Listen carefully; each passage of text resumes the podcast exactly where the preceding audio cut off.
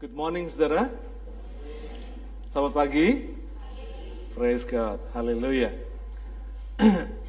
saya senang sekali setiap kali hari Minggu saya berjumpa dengan saudara.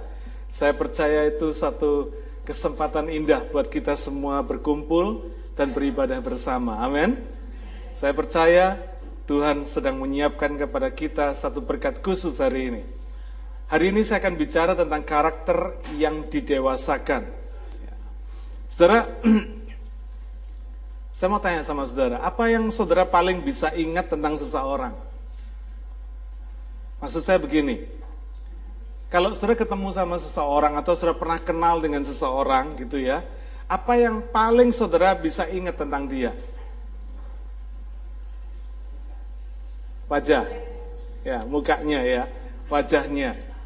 Betul? Mungkin 30-40 tahun lagi saudara tidak kenali dia lagi. Ya. Karena wajah bisa berubah, betul nggak? Hari ini saudara mengenali saya model seperti ini. 30 tahun lagi saudara pasti pangkling sama saya. Saudara nggak akan kenal sama saya lagi. Biarpun ketemu sekalipun saudara mungkin nggak kenali saya. Karena mungkin wajah saya sudah berubah, wajah saudara pun juga berubah. Saya nggak bisa kenali saudara, saudara nggak bisa kenali saya. Itu kalau wajah. Ya.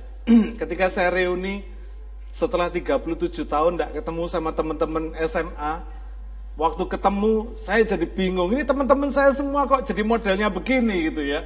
Lain semua saudara, ada yang botak, ada yang giginya lepas berapa, ada yang keriput sekali, bahkan mereka yang lebih bisa mengenali saya daripada saya mengenali mereka.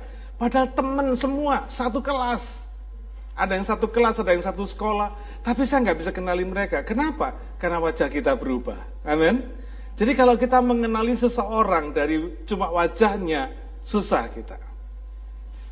Apa dari kekayaannya? Enggak. Ya.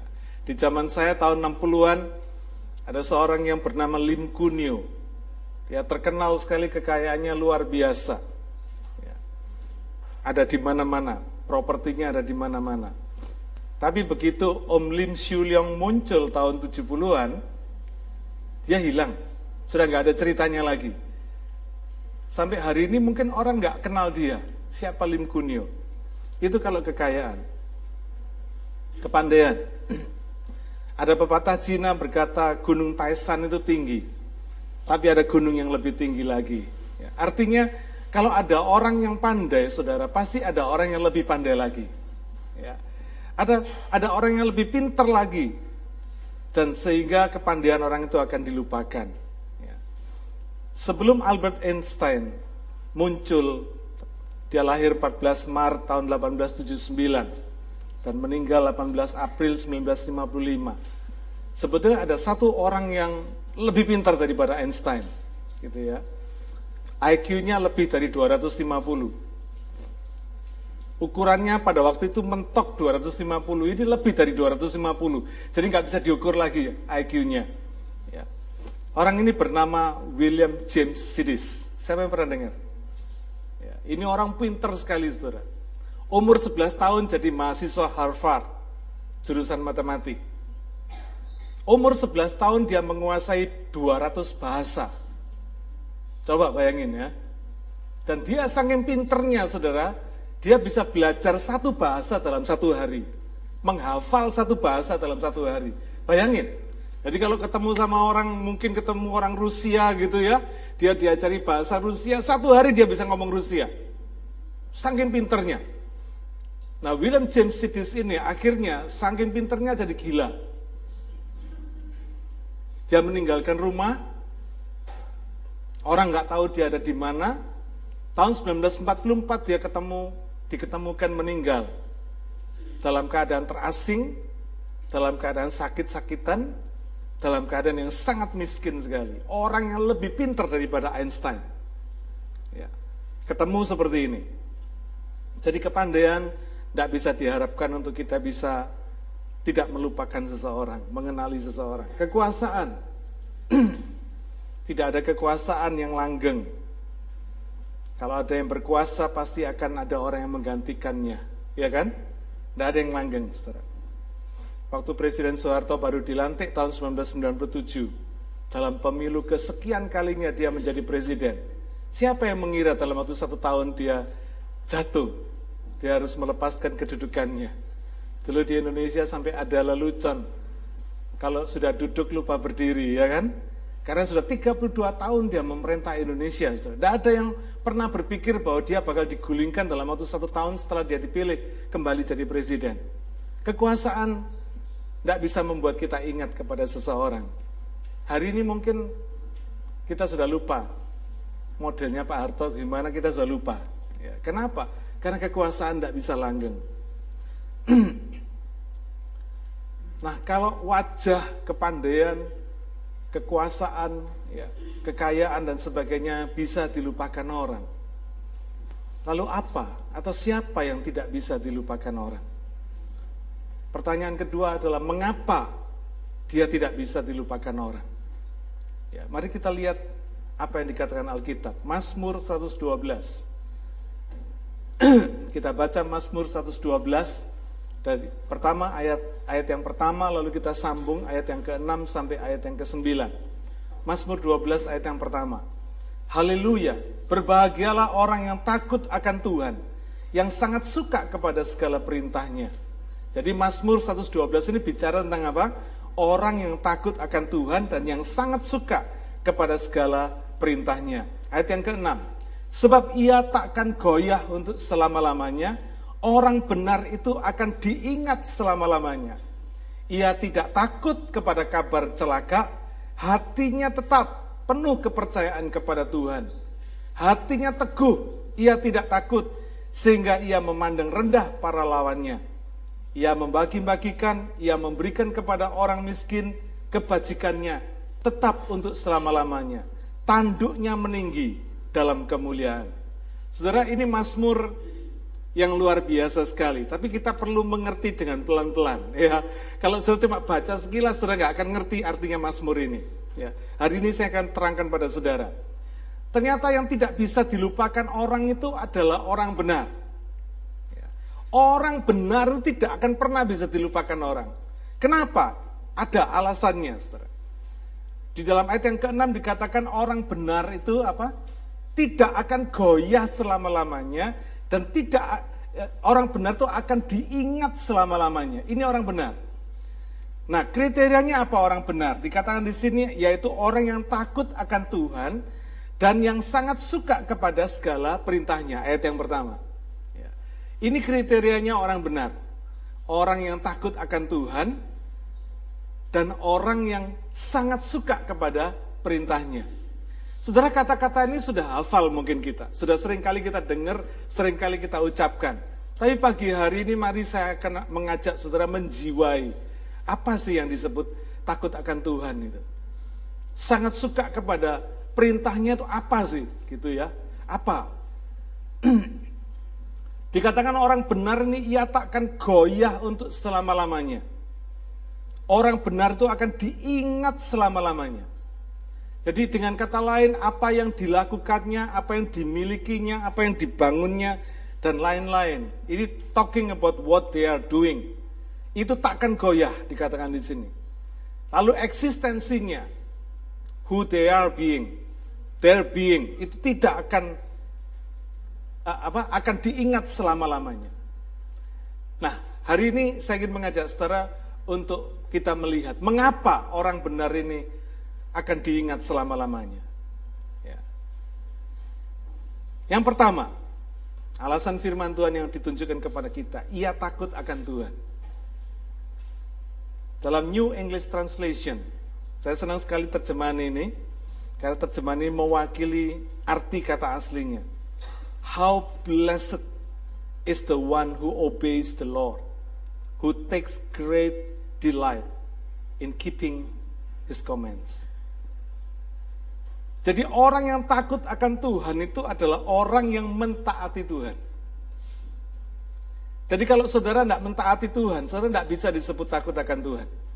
Amin. Coba tepuk bahu kiri kanan saudara. Tanyain, lu takut akan Tuhan nggak?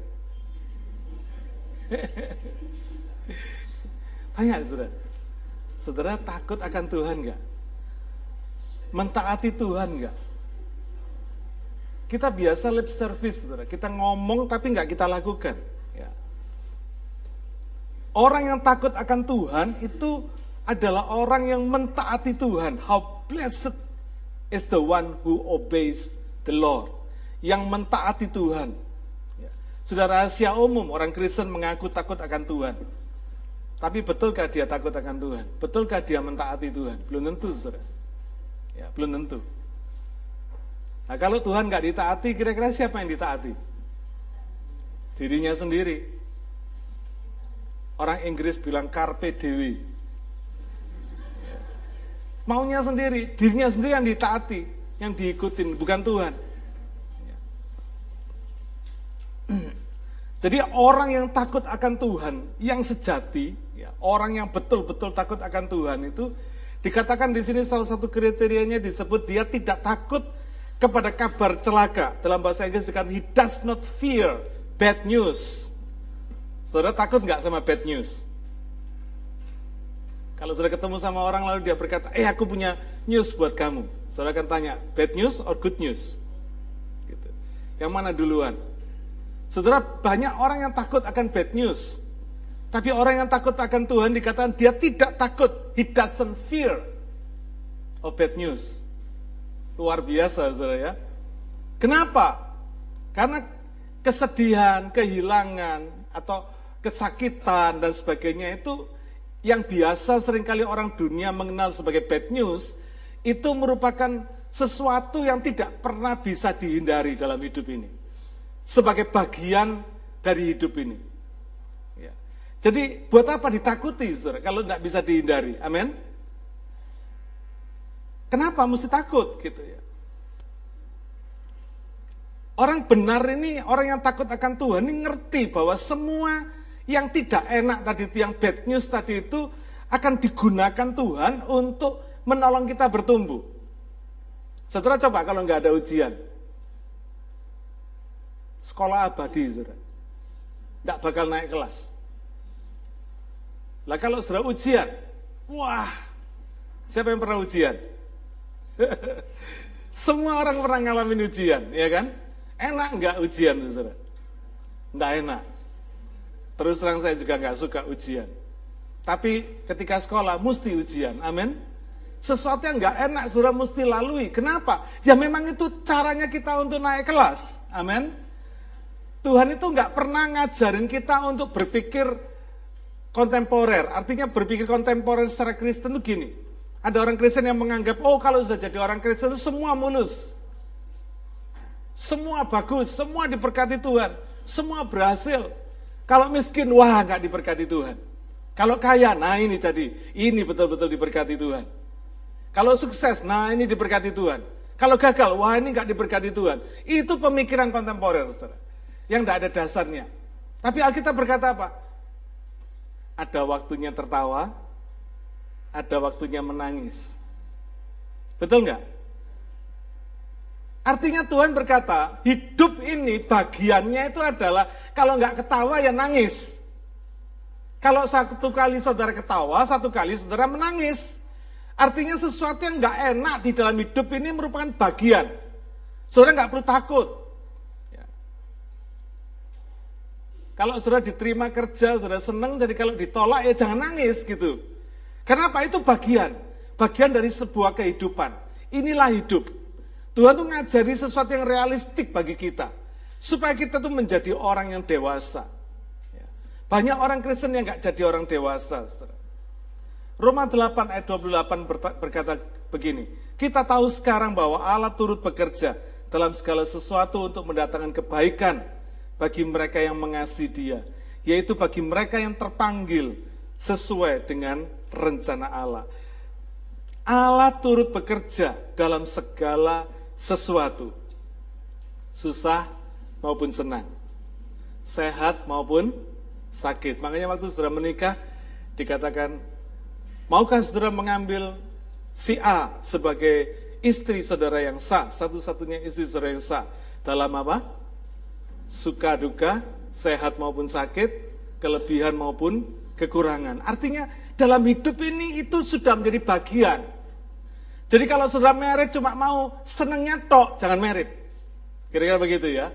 Kalau sudah merit cuma mau meng, cuma mau bermimpi tentang kelimpahan aja, jangan merit. Karena apa? Ada kemungkinan sudah mengalami kekurangan. Kalau sudah cuma merit dengan dengan impian yang cuma sudah oh, mau hidup sehat, belum tentu. Kadang-kadang habis merit, satu minggu kemudian sudah mesti merawat suami atau istri saudara selamanya, sepanjang hidupnya karena sakit. Bisa, saudara. Itu merupakan satu bagian dari kehidupan yang harus diketahui dan harus disadari oleh setiap orang Kristen. Amin. Supaya kita siap menghadapi segala situasi dalam hidup ini. Apa pun yang terjadi, orang yang takut akan Tuhan, he does not fear bad news. Amin. Coba periksa hati saudara. Saudara masih takut bad news nggak? Siapa yang nggak takut bad news? Iya toh? Cuma di kita yang angkat tangan. Siapa yang takut bad news? Siapa yang nggak tahu? ya. Saudara, bad news itu suatu bagian dari kehidupan. Jadi kalau sampai kita ngalamin sesuatu yang bad news tadi itu, yang yang nggak enak tadi itu, oh jangan menghakimi, saudara. Jangan sudah berpikir, wah ini dihukum Tuhan. Ketabrak ini, waduh ini dihukum Tuhan. Salahnya apa ini? Ini orang Kristen yang sama sekali tidak dewasa. Kalau yang ketabrak orang lain, dia berkata, oh dihukum Tuhan. Lah kalau ketabrak dia sendiri. Saudara, kita mesti belajar untuk melihat dengan dewasa. Amin. Kenapa, saudara? Karena Allah turut bekerja dalam segala sesuatu. Amin. Jadi apa pun situasi yang saudara hadapi dalam hidup ini, percayalah bahwa Allah turut bekerja. Bukan saudara hadapi sendirian, tapi bersama Allah. Saudara mengalami suka duka itu bersama Allah, naik turun bersama Tuhan, tidak sendirian. Ada tiga cara Tuhan bekerja melalui masalah-masalah kita. Yang pertama, Tuhan menggunakan masalah untuk menarik perhatian kita. Saya sering kali dulu ngasih saudara ilustrasi. Ya. Tapi hari ini saya mau cerita tentang C.S. Lewis. C.S. Lewis ini berkata, kalau waktu kita senang, Tuhan itu lagi berbisik sama kita. Bukan diem. Kita biasa kalau senang kan lupa Tuhan, ya kan? Kalau susah baru cari Tuhan. Kalau senang lupa Tuhan. Padahal ketika kita senang pun Tuhan tetap berbisik sama kita. Tuhan tetap bicara. Bukan silence. Tapi ketika kita susah, Tuhan itu berteriak kepada kita. Kira-kira begitu. Tujuannya supaya Tuhan itu menarik perhatian kita, supaya kita itu cari Tuhan. Dengerin dia. Ya. Masalah itu ibarat megafon yang Tuhan pakai buat kita. Jadi waktu kita menghadapi masalah, ingat Tuhan lagi bicara keras sama kita. Apa itu dengerin? Gitu ya saudara ya. Jadi jangan jangan tambah bingung. Jadi ketika sudah menghadapi masalah, saudara dengerin apa yang Tuhan mau ngomong sama saya. Apa yang Tuhan mau bicara. Apa yang Tuhan mau tunjukkan, apa yang mau Tuhan katakan. Amsal 20 ayat 30 berkata begini.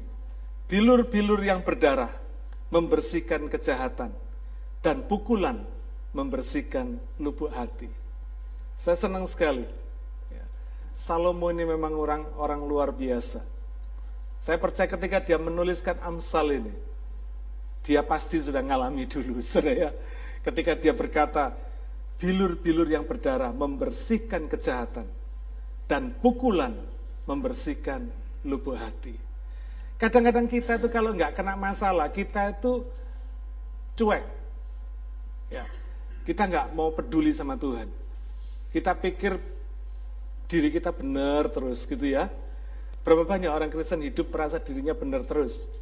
Nggak pernah merasa salah. Yang salah selalu orang lain. Dirinya nggak pernah merasa salah.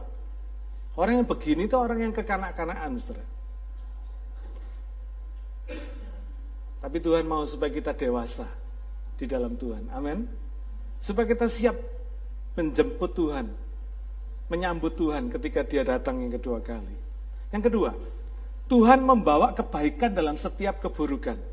Jadi ketika saudara menghadapi yang bad, ingat, Di balik yang bad selalu ada yang good. Amin. Semua yang namanya bad itu ada goodnya, saudara. Ada goodnya. Nggak peduli apa pun yang terjadi, Tuhan selalu mengubah yang bad tadi menjadi kebaikan untuk kita. Keburukan itu menjadi kebaikan untuk kita. Kita kadang nggak bisa mengontrol masalah itu datang dalam hidup kita. Kita nggak bisa milih-milih gitu ya. Kalau masalah ini bolehlah, boleh yang ini boleh gitu. Yang ini jangan, ini terlalu berat buat saya gitu ya. Kita nggak bisa ngontrol begitu. Tetapi kita bisa mengambil keputusan ketika masalah itu datang kita ini mau jadi bitter atau mau jadi better, kira-kira gitu ya. Ngerti maksudnya ya? Ketika sudah menghadapi masalah kita ini mau pahit, bitter itu pahit, atau mau jadi better, jadi lebih baik gitu. Itu yang Tuhan mau supaya kita tuh menghadapinya dengan keputusan kita. Aksinya kita nggak bisa ngontrol. Karena masalah datang dengan tanpa kita duga, jenisnya pun kita nggak bisa milih gitu ya. Masalahnya satu temennya yang banyak, kira-kira begitu. Kita nggak bisa berbuat apa-apa, tapi reaksinya, responnya, keputusan untuk menghadapi masalah itu itu keputusan kita. Kita tuh mau jadi bitter, mau jadi pahit karena masalah itu, atau mau jadi better, mau jadi lebih baik oleh karena masalah tersebut. Ya. Berapa banyak orang tidak merit karena nganggap semua laki-laki ataupun semua wanita jahat? Hanya karena dia pernah patah hati. Patah, patah satu cari seribu, kira-kira begitu ya. Tidak perlu tidak merit gitu ya. Hanya karena hatinya dipatahkan oleh satu atau dua orang. Waduh, sayang banget saudara. Ya, sayang banget. Keputusan kita adalah mau lebih better. Amin. Mau better, bukan mau bitter.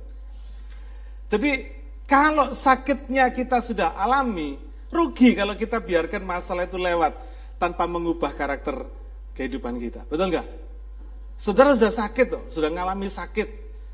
Sayang dong, kalau masalah itu cuma lewat lalu begitu saja dalam kehidupan kita tanpa mengadakan perubahan sedikit pun dalam hati dan kehidupan kita. Sayang dong. Mestinya kalau kita sudah mengalami sakitnya oleh karena masalah tadi, kita mestinya harus dapatkan goodnya, betul nggak? Apa goodnya? Better tadi saudara. Jadi lebih baik, karakter kita lebih baik, sikap hidup kita lebih baik, pikiran kita lebih baik, perkataan kita lebih baik, perbuatan kita lebih baik. Tapi kalau masalah cuma lewat begitu saja, cuma sakit, aduh sakitnya tuh di sini, cuma gitu aja. Aduh, sayang saudara. Sayang. Nah banyak orang Kristen melewati masalah itu, membiarkan masalah itu lewat dalam kehidupannya, tanpa mengubah kehidupannya sama sekali. Kenapa? Karena dia nggak mau ngambil keputusan untuk jadi better. Bahkan kadang-kadang dia ngambil keputusan untuk jadi bitter, untuk jadi pahit, Keliru. Mestinya harus lebih better. Jadi lebih baik. Satu hari seorang pemuda ex pramuka, dia ingin melamar kerjaan di angkatan laut. Karena ada lowongan menjadi perwira Sandy Morse. Dia pikir, wah dulu di pramuka dia belajar Sandy Morse, dia kepingin jadi perwira angkatan laut bagian Sandy Morse. Waktu dia datang ke tempat pendaftaran, dia kaget dia bersama temennya, dia kaget. Kenapa? Di situ sudah ada ratusan orang nunggu pendaftaran. Lalu temennya ngomong gini sama si pemuda ini, wah percuma kamu, tidak ada harapan, orang segini banyak. Pasti mereka ada yang lebih pintar dari kamu. Iya dong, iya katanya si pemuda. Pasti mereka ada yang lebih hoki dari lu. Betul nggak? Iya katanya. Jadi si pemuda ini belum-belum sudah down duluan. Tapi karena dia tekadnya besar, dia tetap masuk ke ruangan yang sudah penuh sesak di stadion, yang sudah penuh sesak dengan orang yang mau melamar jadi perwira Sandy Morse tadi. Lalu temennya cuma sinis, dia ngomong gini, udah kita pulang aja lah, percuma lah, nggak bakal bisa lah, nggak bakal bisa diterima. Tapi si pemuda bilang, ah enggak, gua coba katanya. Saudara sering kali hidup ini perlu dicoba, ya kan? Jangan ngeper dulu sebelum nyoba, gitu. Orang Jawa bilang kalah cacak menang cacak. Ngerti saudara? Artinya gini, kalah menang coba dulu lah gitu loh. Kira-kira artinya begitu. Ya. Karena itu si pemuda ini tetap ngotot dia mau coba. Dia masuk, lalu dia duduk sebentar, tiba-tiba dia berdiri menuju ke loket pendaftaran. Gitu. Temennya lihat si pemuda ini menuju ke loket pendaftaran, dia ketawa. Mau ngapain orang ini katanya. Habis dia daftar, dia dapat nomor pendaftaran, dia duduk lagi. Temennya ngeliat aja, lu jadi daftar? Jadi dong katanya. Nggak lama kemudian, orang yang duduk ini, si pemuda ini tiba-tiba dia nyelonong masuk ke dalam ruangan. Temennya ketawa lagi. Udah gila dia rupanya katanya. Belum dipanggil udah masuk ruangan katanya. Gak lama kemudian, kira-kira 15 menit, Si pemuda ini keluar dari ruangan dengan tersenyum-senyum. Dia tunjukkan satu lembar, dia tunjukkan ke temannya. Hehehe, gua diterima katanya. Uh, temennya bingung. Orang-orang di situ semua bingung, saudara. Kok bisa ini orang baru datang nyelonong ke tempat pendaftaran, duduk sebentar tiba-tiba nyelonong masuk ke ruangan. Kok sekarang keluar bawa bawa selembar kertas menunjukkan dia sudah diterima. Kok bisa katanya? Semua orang mau protes. Lalu si pemuda ini berkata, kalian ini dari tadi duduk di sini katanya. Nggak denger ya? Di sekeliling kita ini ada ada kata-kata, ada sandi mos, ada informasi, ada pengumuman. Memang dengernya cuma titit titit titit titit titit titit titit titit itu cuma dengernya titit titit titit tapi itu pengumuman katanya. Apa yang diumumkan? Bagi saudara yang baru datang segera menuju ke loket pendaftaran.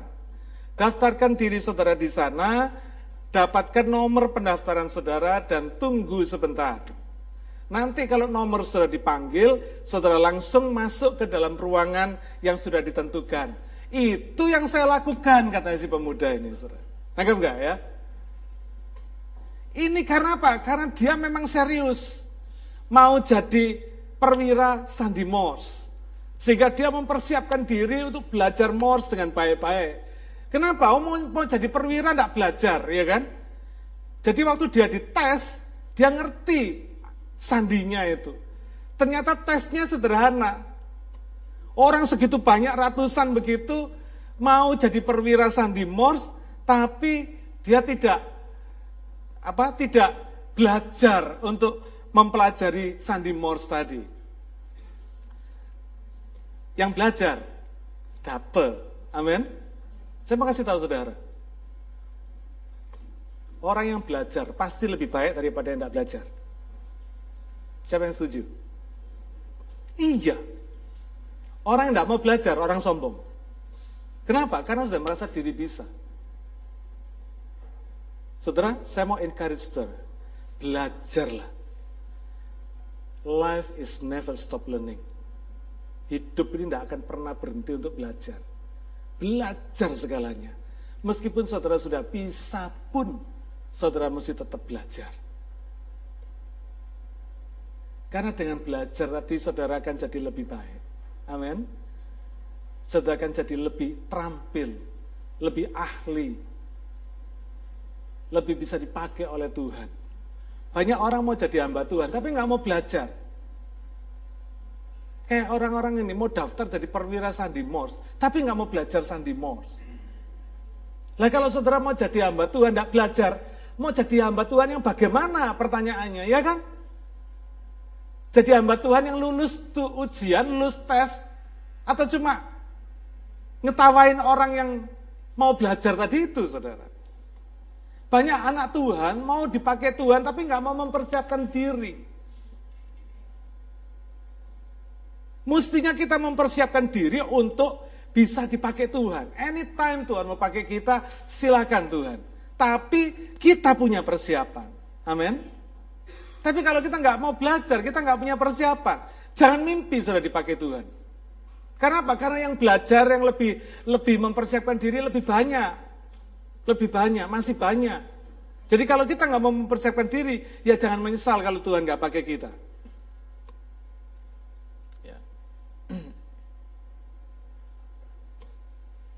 Ketika kita ada masalah, maka sesungguhnya Tuhan sedang berbicara kepada kita.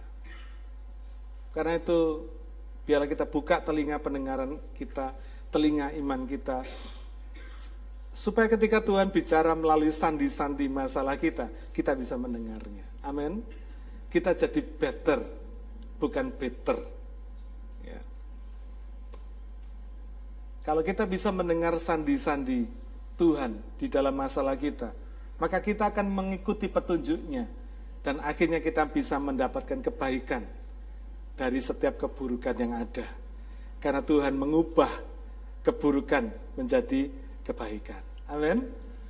Jadi ketika Tuhan izinkan sesuatu yang bad tadi itu dalam hidup kita, percaya di balik yang bad pasti ada yang good.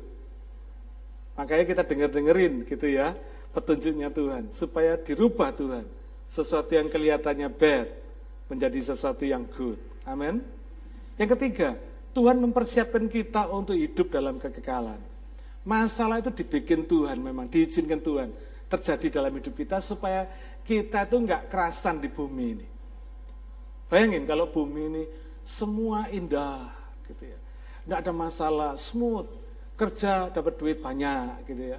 Kerja setahun dinaikkan pangkatnya, gaji ditambah, kita comfortable, tidak pernah sakit dan sebagainya. Kita ini bakal kerasan di bumi ini. Betul nggak? Diajak ke sorga, nggak mau kita. Diajak mikir sorga, waduh, nggak usah mikir sorga lah. Di bumi aja, mikir di bumi aja lebih enak. Gitu toh. Karena itu Tuhan izinkan sesuatu terjadi, masalah terjadi dalam hidup kita, supaya memang kita ini nggak kerasan di bumi ini, saudara. Kalau saudara nggak kerasan di Sydney, saudara akan mikir apa? ah pulang ah gitu ya.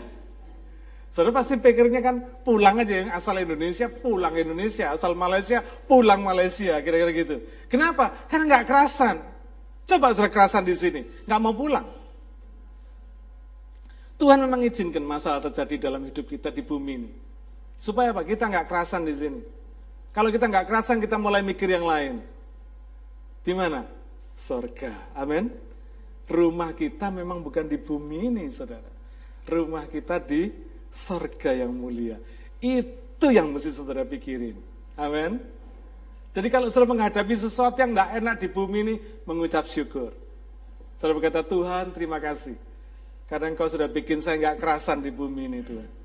Sehingga saya memikirkan sorga. Lebih daripada saya memikirkan bumi ini. Coba ngomong kiri kanan.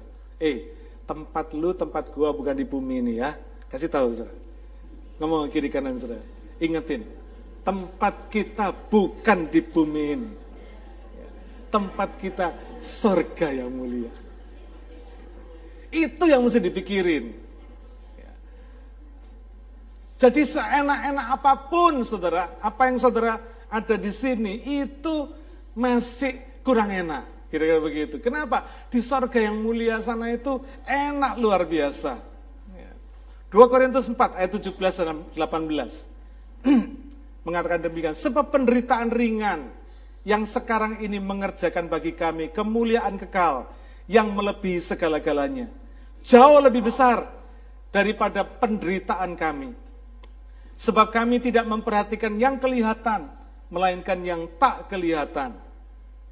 Karena yang kelihatan adalah sementara, sedangkan yang tak kelihatan adalah kekal. Kita kan sebaliknya ya, kita memperhatikan yang kelihatan lebih daripada yang tak kelihatan, gitu ya.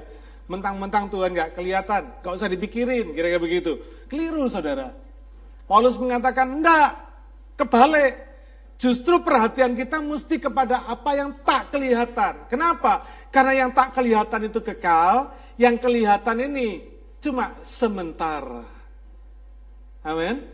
Jadi kalau perhatian kita cuma pada yang kelihatan, cuma yang sementara ini saja, maka perhatian kita kepada yang tak kelihatan itu, yang kekal itu tidak ada, kita akan bingung ketika satu hari kita mesti meninggalkan yang kelihatan ini. Amin.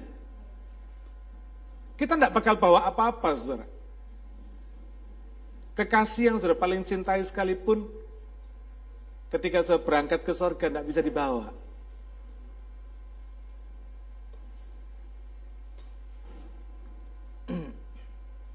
Yang bisa kita bawa untuk ketemu Tuhan cuma karakter kita.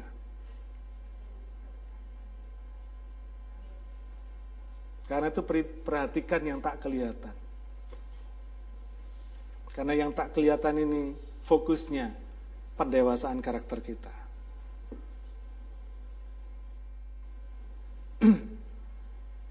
Saya mau tanya sama saudara. Kira-kira mana yang lebih penting bagi Tuhan? Karakter saudara atau prestasi saudara? Prestasi itu luas ya. Karakter saudara atau prestasi saudara? Karakter. Karena prestasi itu akan berhenti di bumi ini. Di rumah masa depan yang cuma dua kali satu meter. Itu prestasi kita akan stop di sana.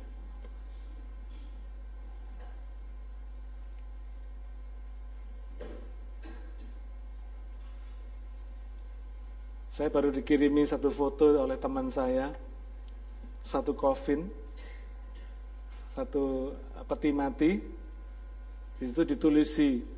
Dan rupanya orang Indonesia itu kreatif, saudara ya. Peti matinya warnanya putih, ditulisi pakai spidol warna biru, hitam, merah. Saya baca tulisan-tulisan di peti mati itu. Rupanya yang mati ini namanya ada dua panggilannya. Si A gitu ya, dia sebutkan Hai A gitu ya, selamat jalan. Semoga kamu mendapatkan jalan terbaik. Thank you karena kamu sudah jadi teman saya selama di dunia ini. See you there. Terus titik titik titik kalau memang aku ke sana katanya. Lucu-lucu, tulisannya macam-macam. Itulah prestasi kita akan ada di sana, saudara tulisan-tulisan tadi itu kadang-kadang orang-orang Tionghoa lebih lucu lagi gitu. Pakaiannya dibawakan masuk ke peti matinya, kan? Ini sukaannya dia ini, celana kesenangannya dia. Oh, sudah mati mau dibayi celana mau diapain gitu ya. Lucu kan? Gitu ya. Ya mestinya kasihkan yang masih hidup kan lumayan bisa dipakai. Orang-orang itu lucu, saudara. Ya, lucu-lucu. Prestasi kita kan berhenti di ruang dua kali satu meter itu. Tapi karakter kita akan ketemu sampai Tuhan. Nah hari ini yang kita perlu persiapkan itu bukan prestasi. Ketika saudara mengejar prestasi satu hari, saudara akan kecewa. Karena makin saudara kejar prestasi itu, makin tidak membuat saudara berbahagia. Kenapa? Ketika sudah berprestasi, ada orang lain yang lebih berprestasi dari saudara. Sakitnya itu di sini, saudara. Iya loh. Ketika saudara juara satu hari ini, saudara bangga, senang.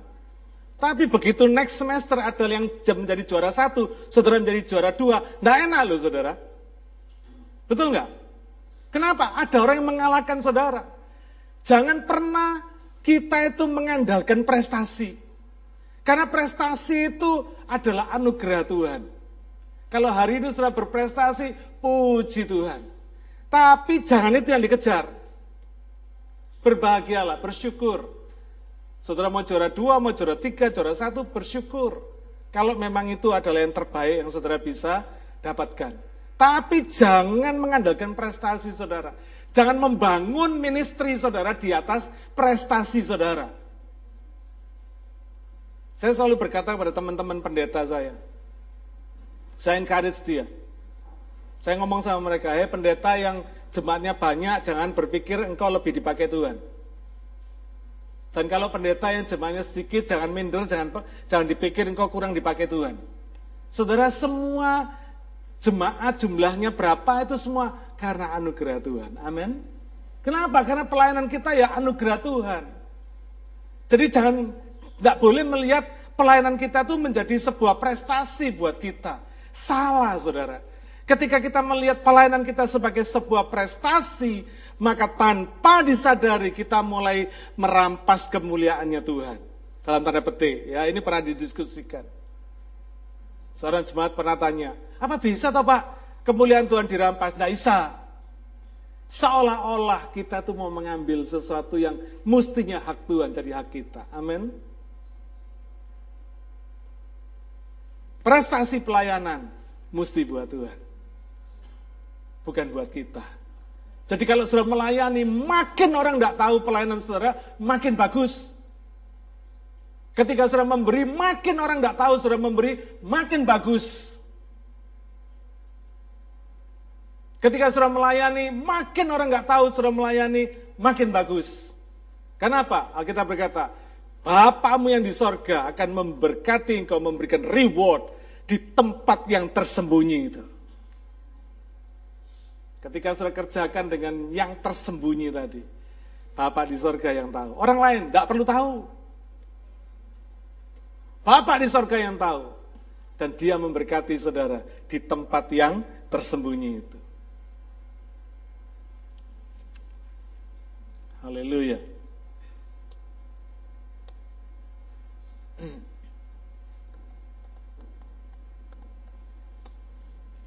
Saya lanjutkan, saudara. Jadi bagi Tuhan, karakter kita, kedewasaan karakter kita itu jauh lebih penting daripada prestasi kita. Itulah sebabnya Tuhan itu tidak akan pernah membiarkan kita tinggal dalam comfort zone kita. Saya ulangi, saudara.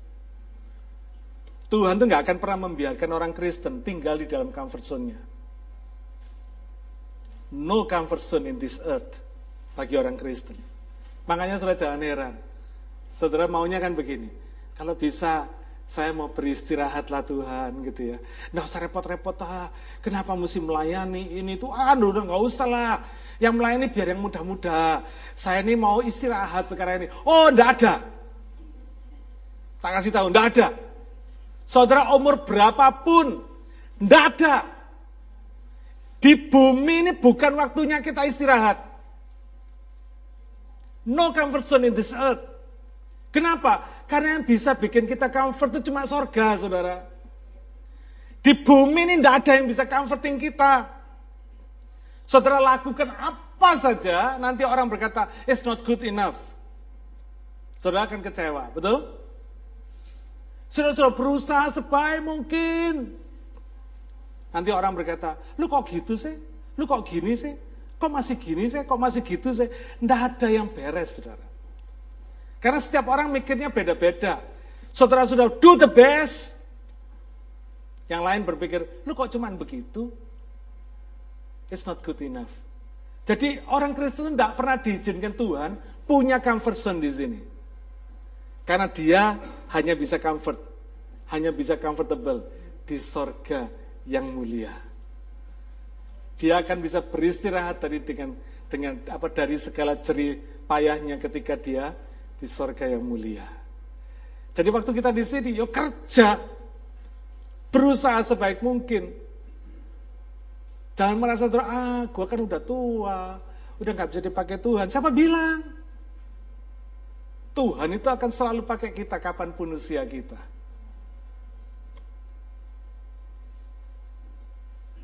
Justru yang mau comfort-comfort malah nggak comfort, saudara. Iya, coba saudara nggak percaya. Coba saudara lari dari pelayanan saudara. Lari dari panggilan saudara. Nanti masuk ikan paus. Kayak Yunus, ya kan? Maunya comfort, tapi comfortnya di dalam perut ikan. Nggak enak. Tapi ketika sudah melayani Tuhan, ketika saudara mengeliminasi apa yang disebut penyakit males tadi itu, saudara, saudara akan temukan sukacita dan kebahagiaan di dalam Tuhan. Sampai kapan pun saudara berkata, Tuhan, sebelum napas ini putus dari dada saya, saya mau melayani engkau. Siapa yang mau begitu?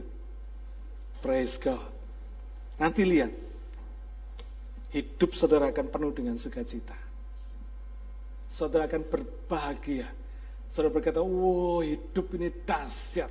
Kenapa? Karena hidup ini menjadi berarti. Hidup saudara itu menjadi berarti ketika saudara hubungkan dengan Tuhan. Ingat ya khotbah saya berapa minggu lalu. Hidup saudara itu jadi berarti ketika hidup saudara itu dihubungkan dengan Tuhan. Ingat dulu ya, yang saya kasih ilustrasi. Satu hari orang menemukan gitarnya Elvis. Waktu masih dia belum tenar.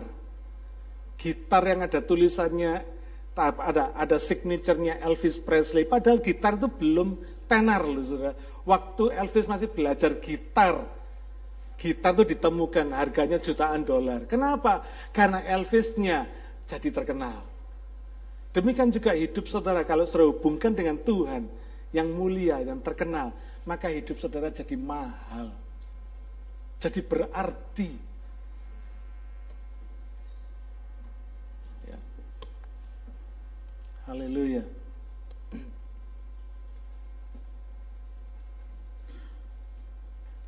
Saya bersyukur kalau setiap kali Tuhan membongkar zone kita. Ya, saya bersyukur. Pertanyaannya sekarang, sejauh mana perubahan dan pembangunan karakter saudara melalui liku-liku masalah kehidupan saudara? Ya.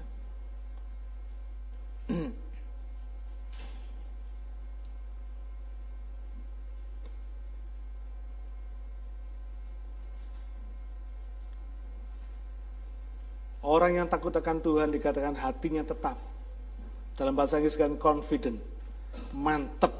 Hatinya itu mantep, confident. Menghadapi hidup ini confident. Ya. Penuh kepercayaan kepada Tuhan. He trust in the Lord. Hatinya teguh. His resolve is firm. Dikatakan, setiap kali dia mengambil keputusan untuk menyelesaikan masalahnya, keputusan-keputusannya mantap, saudara. Kenapa? Karena dia terhubung dengan Tuhan. Dia dengar sandi-sandi masalah yang dikirimkan Tuhan kepada dia. Sehingga dia tahu jawabannya. Dia melihat masalahnya tenang aja gitu ya. Ia tidak takut, he will not succumb to fear. Dia tidak akan mengalah terhadap rasa takutnya. Setiap orang punya masalah pasti punya kekhawatiran, tidak ada. Tidak ada yang tidak khawatir, ya kan? Punya masalah kok nggak khawatir, tidak ada. Namanya manusia masih hidup dalam darah dan daging. Tetapi dia tidak mengalah. Dalam bahasa Inggris katakan, he will not succumb to fear. Dia tidak mengalah kepada ketakutannya. Takut, khawatir, ya ada. Memang datang, bisa, muncul. Tapi dia tidak pernah kalah dengan ketakutan dan kekhawatirannya. Dia bisa mengalahkan ketakutan dan kekhawatirannya. Ia memandang rendah para lawannya. He looks in triumph on his enemies. Jadi ketika dia menghadapi masalah-masalah, ketika dia menghadapi lawan-lawan yang jelek tadi itu ya, bad tadi itu. Dia berkata, lu pasti kalah, kira-kira begitu. Gua pasti menang. Kenapa? Karena Tuhan beserta dengan saya. Tuhan bersama dengan saya. Lu gak bisa ngalahin gua. Sudah, semua yang saya bicarakan tadi ini bicara tentang apa? Tentang the being. Tentang eksistensi. Who they are. Ya. Siapa mereka? Eksistensinya. Saudara, hidup ini ada dua macam. Satu, eksistensi kita. Saudara, ada hari ini karena eksis. Kalau enggak, sudah enggak ada di dunia ini. Karena udah enggak eksis lagi. Kalau kita masih ada, artinya kita masih eksis. Nah, eksistensi kita tadi itu diwakili oleh apa yang Tuhan katakan tadi. Di dalam ayat yang ke-6 sampai ayat yang ke-8. Ya. Itu tentang are. Tentang the being. Tentang eksistensi kita. Kira-kira kalau saudara ketemu sama orang yang punya eksistensi seperti yang tadi saya katakan di dalam di dalam uh, khotbah uh, sebelumnya ini, saudara bisa lupa nggak sama orang yang punya eksistensi seperti ini? Tidak bakal lupa, saudara. Karena orang yang memiliki eksistensi seperti ini, eksistensi sebagai orang benar ini, menarik pasti, berbeda dari yang lain. Amin. Saya nggak bakal lupa. Kenapa? Orang ini beda sama yang lain. Sampai kapan pun, saudara mungkin wajahnya beda, tapi eksistensinya saudara nggak bisa lupakan. Papa dulu pernah ketemu, pernah kenal sama seseorang yang begini, begini, begini, begini, begini. Saudara nggak akan lupa eksistensinya, beingnya nggak akan lupa. Amin. Jadi yang pertama, dia takut akan Tuhan. Orang benar itu takut akan Tuhan. Yang kedua, dia sangat suka kepada segala perintahnya. Ya. Dalam New English Translation dikatakan, who takes great delight in keeping his commands. Saudara, dikatakan di sini banyak sudah menjadi rahasia umum lah. Orang Kristen itu suka mendengar, suka melakukan firman yang mereka mau, yang mereka suka, bukan yang mereka perlu. Ya. Nah orang-orang ini menunjukkan karakter yang kekanak-kanakan. Mestinya firman Tuhan itu bukan urusannya enak atau enggak enak, atau suka atau tidak suka, mau atau tidak mau, tapi harus ditaati. Ya. Kalau ada firman Tuhan yang menyinggung saudara, bersyukurlah karena tandanya saudara dicintai sama Tuhan. Yang salah dibetulkan dengan penuh kasih sayang. Mending saudara disinggung firman Tuhan daripada disinggung orang luar, ya kan? Nah enak disinggung orang luar itu saudara. Apalagi yang nyinggung orang yang tidak kenal Tuhan. Yang berkata, gua aja nggak kenal Yesus bisa begini. Lu yang namanya kenal Yesus modelmu kayak begitu. Waduh nggak enak saudara. Mendingan Tuhan yang nyinggung kita. Sama firmannya. Kita bisa perbaiki diri kita. Jadi inilah yang disebut taking great delight in keeping his commands. Artinya ini yang disebut sebagai obedience. Enak nggak enak, gua lakukan Tuhan. Suka nggak suka, gua jalani Tuhan. Gitu ya. Mau nggak mau, saya mau taat Tuhan. Ini yang disebut taking great delights in his commands. Ya. Orang yang sangat suka segala kepada segala perintah Tuhan. Orang yang senang sekali memegang perintahnya, melakukan perintah firman Tuhan. Tidak peduli bagaimanapun situasi dan suasana hati kita. Saudara sering enggak kita ngalamin begini? Kita ini lagi lagi kesel, lagi sumpek, lagi ada problem, eh tiba-tiba Tuhan kirim orang untuk kita layani. Saya sering loh saudara. Waktunya saya mau menyendiri sama Tuhan gitu ya. Kadang lagi kesel, lagi ada sesuatu problem dalam hati saya gitu. Eh, mesti dilayani. Mesti ada orang yang mesti saya layani. Mesti saya datengin dan sebagainya. Selalu ada yang seperti itu. Karena memang kita mesti lakukan itu. Ketika kita lakukan apa yang Tuhan concern, maka apa yang kita concern Tuhan yang lakukan buat kita. Amin. Jadi kita ngikut aja saudara ya. Mazmur 112 ayat yang ke-9 dikatakan, ia membagi-bagikan, ia memberikan kepada orang miskin. He generously gives to the needy. Saudara kelihatannya omongan ini gampang didengar. Tapi kadang kita nggak ngerti artinya. Apa sih artinya kita memberi dengan generous? Apakah kalau kita memberi satu juta dolar kita berkata, oh kita generous? Belum tentu, saudara. Kalau kebutuhannya 5 juta dolar, saudara kasih 1 juta dolar, ya belum generous gitu ya. Karena Tuhan tuh mau supaya kita generous, artinya kita memberikan sesuatu yang berlimpah, yang lebih daripada ekspektasi seseorang. Kira-kira begitu. Orang yang membutuhkan. Nah untuk kita bisa memberi dengan generous, ini tidak ada lain. Kita perlu tahu, kita perlu terhubung dengan Tuhan. Kita perlu mentaati Tuhan. Saya ambil contoh. Ketika saudara tahu ada seseorang membutuhkan, saudara ngasih 100 dolar, saudara bisa. Saudara ngasih 1000 dolar, saudara bisa. Yang mana yang saudara akan kasih? 100 kan? Kira-kira begitu ya. Kenapa? Ya paling paling sederhana kan? Tapi itu sudah cukup generous loh. Tapi apakah itu betul sudah generous? Belum tentu. Saya mau jelaskan prinsip generous ini, saudara. Saya mau minta untuk diputarkan video saya. Ini bukan prinsip ala kadarnya, tapi prinsip yang memang wow, gitu ya, sesuatu yang wow. Once in a while, a video comes video. along that is powerful enough to transcend cultural and language barriers and bring us all a little bit. us all a little bit closer together.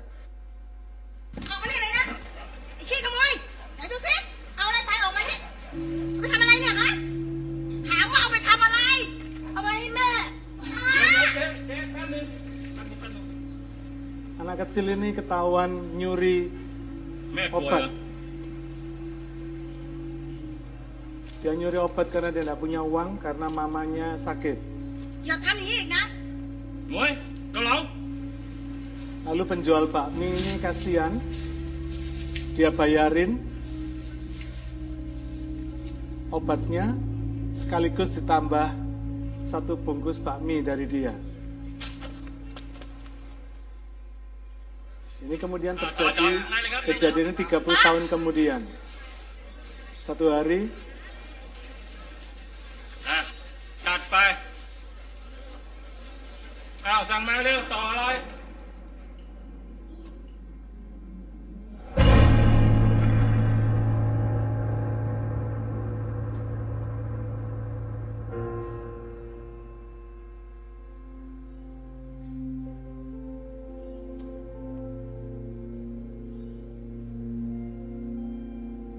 792 ribu bat ongkosnya.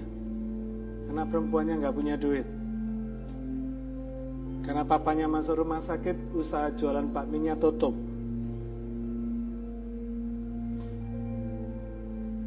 Dia bingung.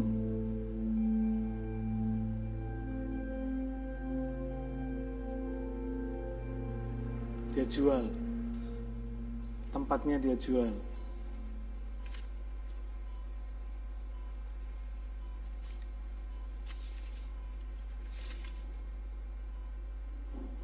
Satu hari dia kaget. Ternyata utangnya 792 ribu bat sudah dibayar.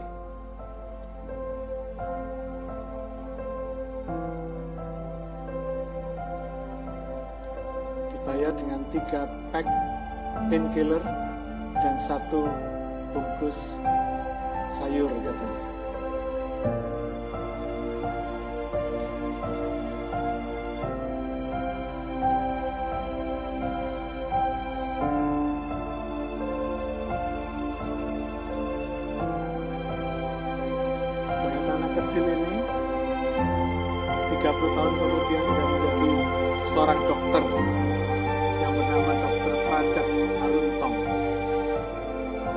Kisah kejadian yang terjadi di Thailand.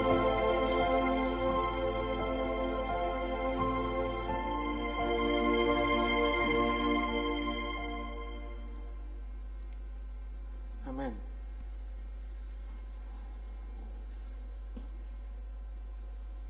Dengan video ini, saya berharap kita ngerti artinya generous.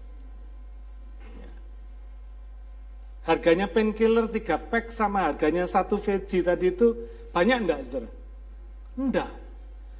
Tapi that's generous. Kenapa? Karena pada waktu itu painkiller tadi itu dan veggie tadi itu dibutuhkan oleh si anak untuk mamanya yang sakit. Nangkep nggak saudara ya? Ini yang disebut generous. Sesuatu yang dibutuhkan, sesuatu yang tepat sasaran, tepat guna. Jadi generous itu bukan ribuan dolar, tidak. Bahkan sesuatu yang generous ini 30 tahun kemudian. Nilainya 3 pack painkiller plus satu bungkus veggie tadi itu, sayur tadi itu berubah jadi berapa? 792 ribu, saudara. Bat. Nangkep nggak, saudara ya? Karena Tuhan mengubahkan nilai yang generous tadi itu, 30 tahun sebelumnya menjadi nilai generous yang dibutuhkan oleh si anak dan uh, papanya ini ketika dia mengalami sakit itu. Nangkep nggak, saudara ya? Jadi dengan video ini saya berharap kita ngerti hari ini bahwa nilai generous itu tidak selalu bicara soal nilai materinya. Karena nilai materinya bisa berubah. Jadi apa yang menjadi nilai utama dari generousnya, saudara? Nilai hatinya. Nangkep nggak, saudara?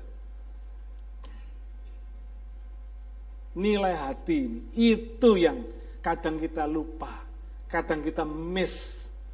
Kita mungkin ngasih 100 dolar, tapi kita miss, saudara. Ketika Tuhan mau saudara serahkan 500 dolar, saudara kasih 100 dolar, saudara kan lumayan tuh Tuhan.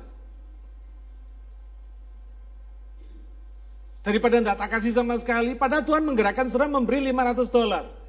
Saudara kasih 450 dolar. Kan lumayan Tuhan. You miss the values of the heart. Nilai dari hatinya Tuhan. Kita orang Kristen banyak sering kali miss ini, saudara. Nilai hatinya Tuhan itu kita miss. Karena kita berpikir, ah, kita berpikir dari sudut pandang kita sendiri. Keliru. Keliru, saudara. Video tadi saya berharap saudara nangkep nilainya. Ya. Nilai 3 pack painkiller plus satu bungkus sayur tadi itu. 30 tahun kemudian jadi 792 ribu bat. Can you imagine that? Jadi kalau saudara nangkep hatinya Tuhan, nilai hatinya Tuhan, ketika hari ini engkau digerakkan Tuhan untuk memberi dengan generous, kepada orang yang membutuhkan. Jangan hitungan. Percayalah bahwa hitungannya Tuhan tidak bakal meleset, saudara. Saudara mungkin tidak, tidak dapat kembali dari orang yang membutuhkan ini. Tapi saudara bisa dapat kembali nanti dari yang lain. Ketika satu hari kita membutuhkan. Mungkin kita nggak butuh duitnya. Tapi mungkin kita butuh pertolongannya. Butuh sesuatu yang ada nilai hatinya Tuhan tadi itu. Nanti saya akan cerita tentang hal ini secara spesifik dalam khotbah saya berikutnya, karena nggak cukup waktu. Kebajikannya tetap untuk selama-lamanya. His integrity endures. Kebaikan yang dilakukan amat ter, terkenal dan dilakukan terus-menerus tanpa pamrih, tanpa diceritakan orang, tanpa dipromosikan untuk mengangkat dirinya sendiri. Yang melakukan kebaikannya karena memang dia pada dasarnya baik bukan karena orang lain baik. Dikatakan tanduknya meninggi dalam kemuliaan. He will be vindicated and honored. Dia akan dibenarkan dan dimuliakan. Ini juga perlu saya jelaskan. Saya akan berikan ilustrasi yang terakhir. Ada seorang anak perempuan punya dua apel. Mamanya ngomong gini sama dia, Nak, Mama minta satu dong apelnya. Lalu si anak ini apelnya diambil, digigit. Kriuk.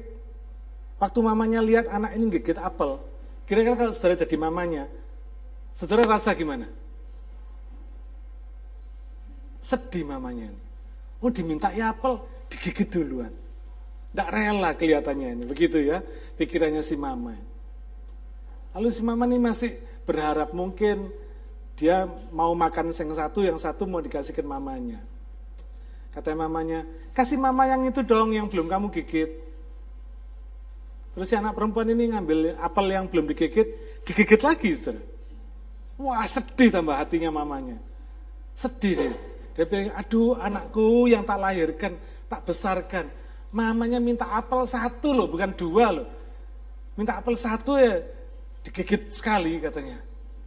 Tapi nggak lama kemudian si anak berkata, Mah, sudah tak cobain tadi dua-dua, ini yang paling manis, ini yang buat mama. Beda nggak? Beda ya?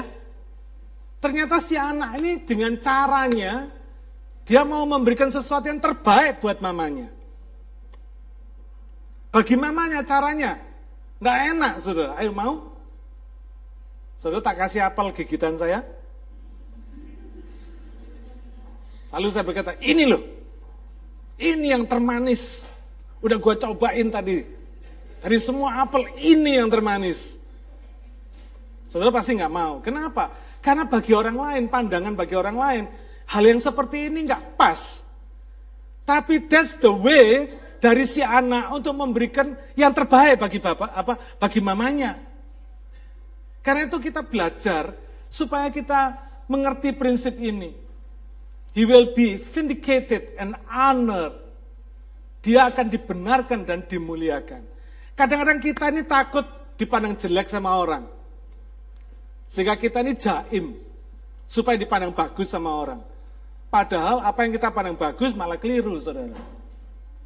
Jaim kita malah meleset sasaran. Maunya jaim tapi nggak jaim gitu kira-kira ya. Tapi kalau kita mau memberikan sesuatu dengan jujur kepada Tuhan dengan cara kita, the best, give him the best. Maka saya percaya saudara akan will be vindicated and honored pada akhirnya. Amin. Saudara, jangan pernah mengharapkan orang lain menghormati saudara. Tidak apa-apa orang lain tidak menghormati saudara. Yang penting hormat itu datang dari Bapak di sorga. Amin.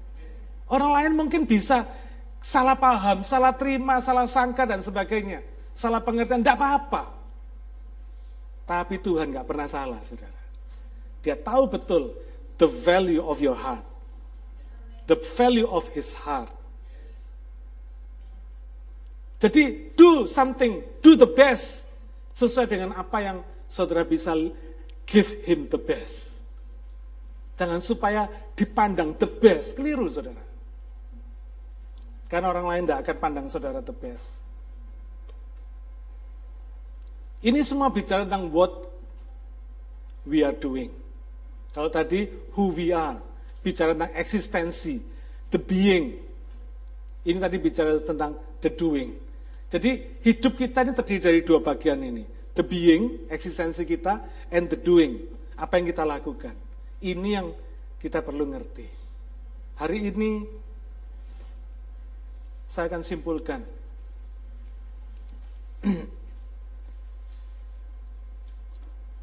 Kedewasaan karakter kita itu, kalau the being kita, eksistensi kita ini, berarti di hadapan Tuhan. And the doing kita, bisa kita berikan yang the best untuk Tuhan.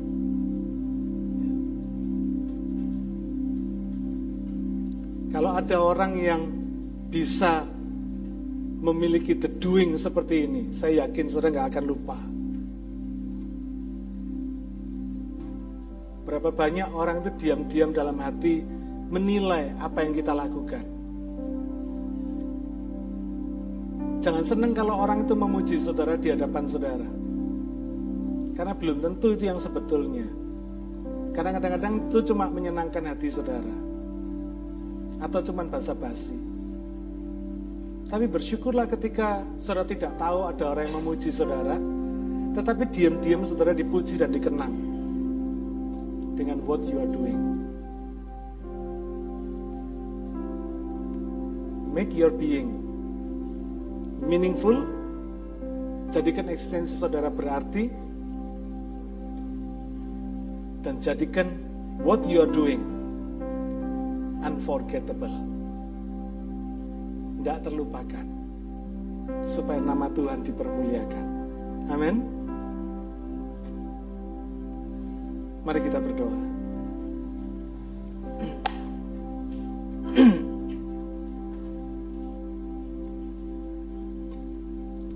Bapak Surgawi kami bersyukur kalau hari ini Engkau masih mengizinkan kami hidup. Bapak kami rindu agar supaya eksistensi kami hari ini berarti. Bukan cuma hidup untuk melewatkan waktu dan menghabiskan umur kami di dunia ini. Tapi buatlah agar supaya eksistensi kami ini memiliki nilai-nilai dari hatimu, nilai-nilai dari kehidupanmu. Bapak buatlah agar supaya apa yang kami lakukan menyenangkan hatimu.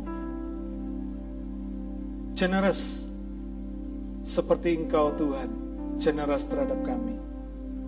Tuhan tolong supaya kami tidak mengukur generosity-Mu, kemurahan-Mu dengan nilai materi.